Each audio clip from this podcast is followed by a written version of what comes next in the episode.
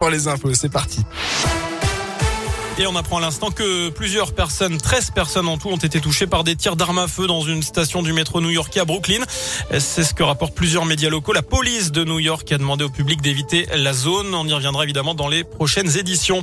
L'actu également chez nous, c'était cet important incendie ce matin dans la zone d'activité de Varennes-sur-Allier.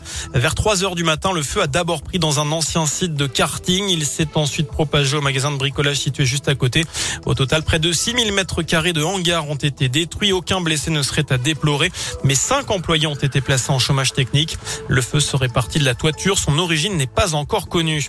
Cette nouvelle agression d'arbitre dans le foot amateur ce week-end, c'était lors d'un match de départemental 1, la 9e division entre Clermont Métropole et la réserve de Beaumont.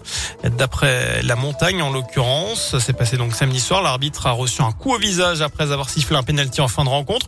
Euh, rencontre qui a été arrêtée. Une plainte pourrait être déposée. Ce samedi, justement, la Fédération française de foot avait décidé d'arrêter symboliquement pendant 5 minutes les rencontres amateurs pour protester contre l'augmentation des faits de violence. Dans l'actu également, les enveloppes de dons arrivent chez les Républicains. C'est ce que dit le patron LR. Christian Jacob assure que le parti va accompagner Valérie Pécresse au lendemain de son appel aux dons après la débâcle du premier tour de la présidentielle dimanche. Pendant ce temps, les deux candidats du second tour ont lancé leur campagne. Emmanuel Macron et Marine Le Pen sur le terrain hier. C'est le cas encore aujourd'hui. Le président sortant est en déplacement dans le Grand Est alors que la candidate RN a tenu une conférence de presse sur la démocratie et l'exercice du pouvoir. Elle sera au JT de 20h de TF1. Euh, Marine Le Pen qui écarte l'idée d'intégrer Éric Zemmour dans son gouvernement. Elle dit euh, savoir qui elle nommera Premier ministre si elle est élue, mais elle a refusé de dévoiler son nom, alors qu'Emmanuel Macron lui a reçu le soutien ce matin de l'un de ses prédécesseurs, Nicolas Sarkozy, mais aussi de l'ex-premier ministre socialiste Lionel Jospin. Une bonne nouvelle pour les gérants de discothèques, la prise en charge des coûts fixes va être renforcée. Il faudra justifier d'une perte de chiffre d'affaires de 30% au lieu de 50% pour les établissements fermés en décembre et janvier dernier à cause de la pandémie. Le délai de dépôt des demandes d'aide est rallongé jusqu'au 30 avril. L'aide sera versée automatiquement sans démarche de la part des entreprises.